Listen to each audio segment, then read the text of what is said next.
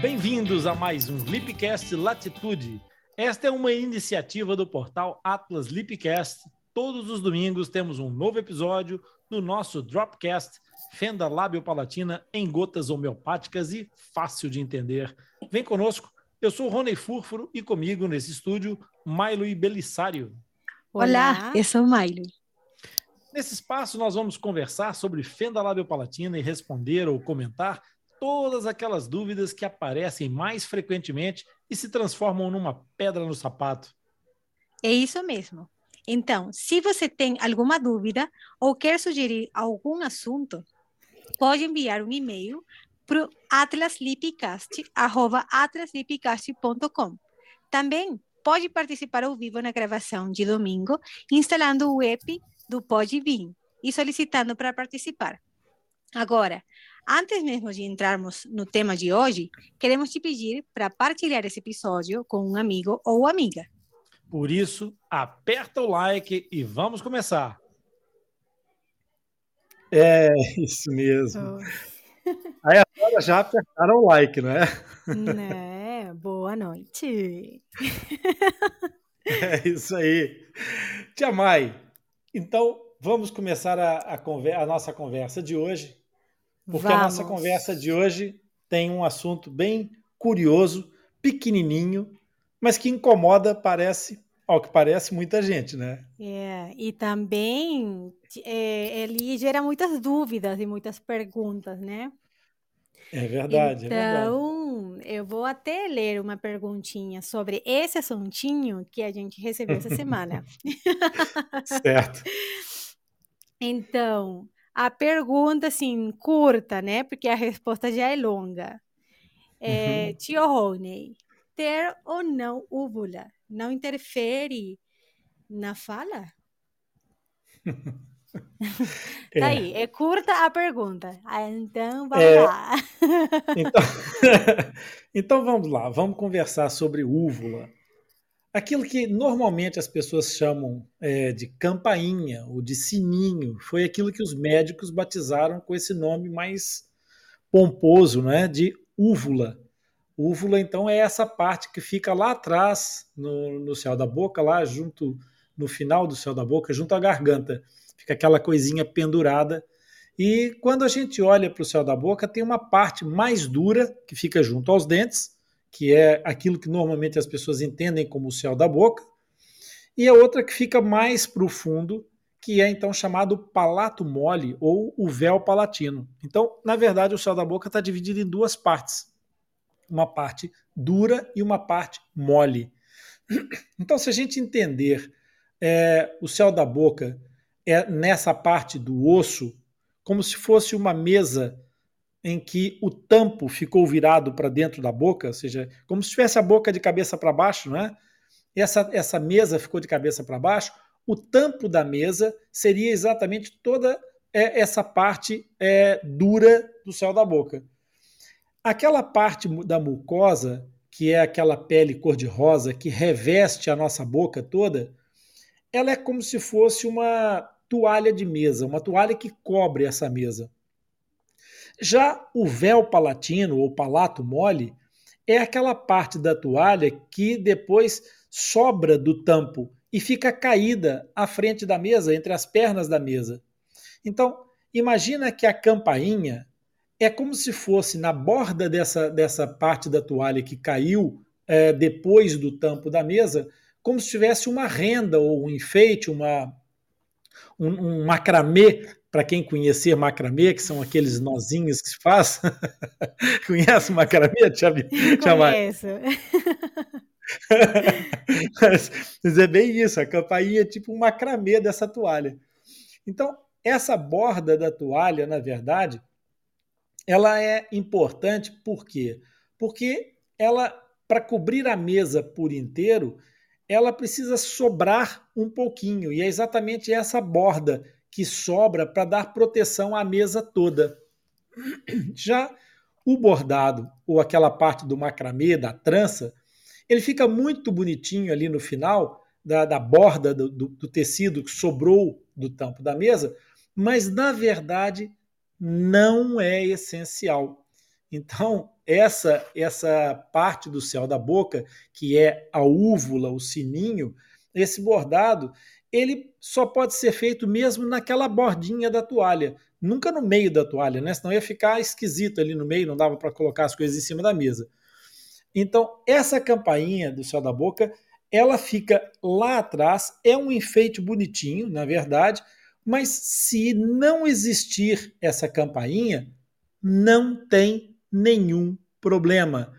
Não atrapalha rigorosamente nada, nada, nem da fala, nem da deglutição, nem da, da, da alimentação, nem da respiração, porque essa bordazinha é, na realidade, como se fosse o enfeite no final da borda da toalha da mesa.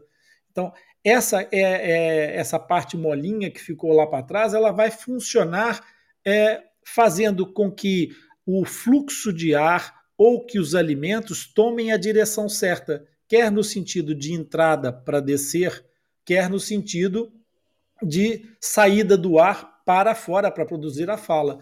Mas a campainha, o sininho ou a úvula, como é o seu nome, não fazem elas, ela por si só nenhuma função.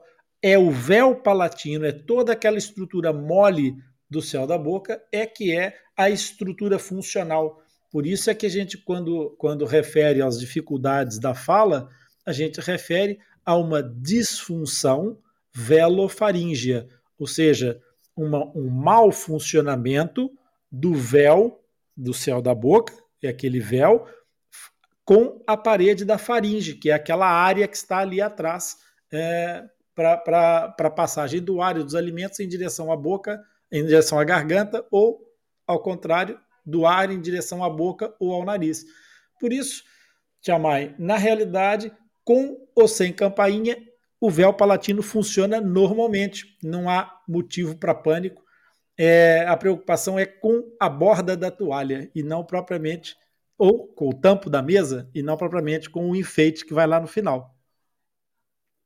Isso, eu concordo plenamente. Então, é, é, um músculo, é um músculo isolado. Sempre que a gente faz a cirurgia e a gente consegue manter, porque muitas vezes ela está, mas ela está dividida, né?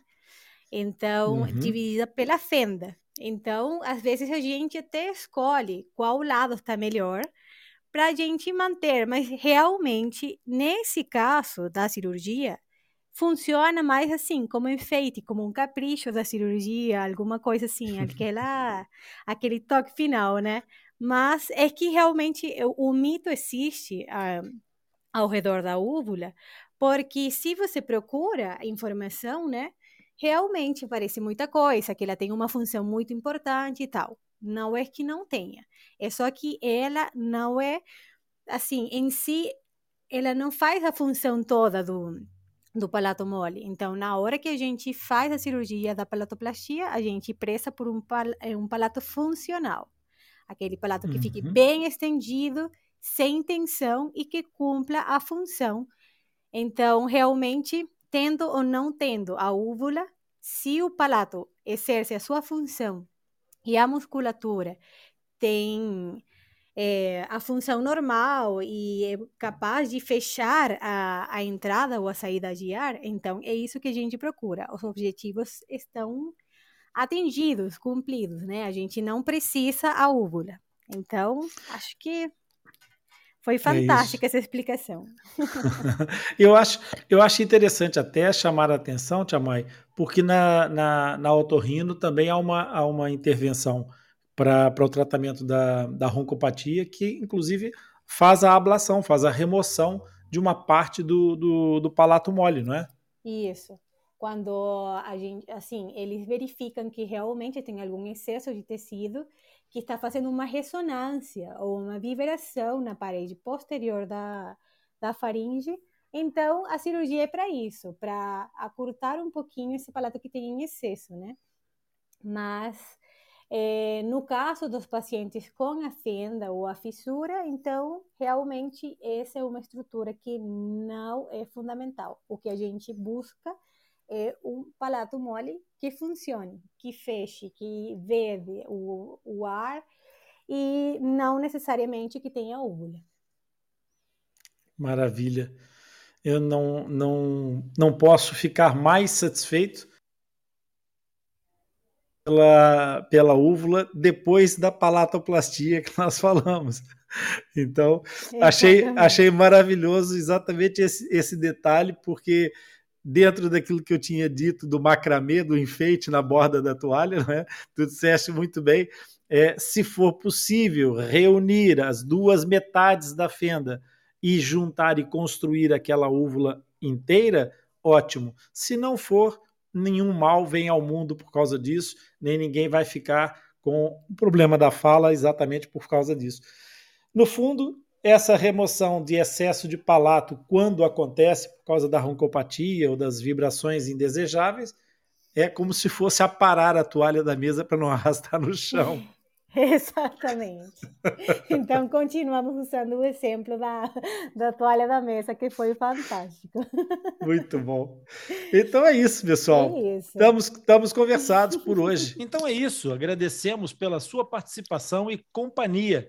E se você aprendeu algo hoje ou esclareceu alguma dúvida, curte e compartilhe esse episódio com algum amigo, com uma amiga, um familiar. Eu tenho certeza de que todos vão gostar e aproveitar compartilhando e enviando as suas dúvidas para o nosso podcast, nos ajuda a divulgar informação sobre fenda labiopalatina e nos motiva a continuar criando conteúdo. Não se esqueça que todos os episódios do Dropcast ficam disponíveis no Podbean Live por uma semana e depois vão para o Atlas Lipcast, disponível em todos os agregadores de podcast. Assim, você poderá acessar e ouvir sempre que quiser. Os links dos nossos canais estão disponíveis na descrição desse episódio. Então, até o próximo encontro.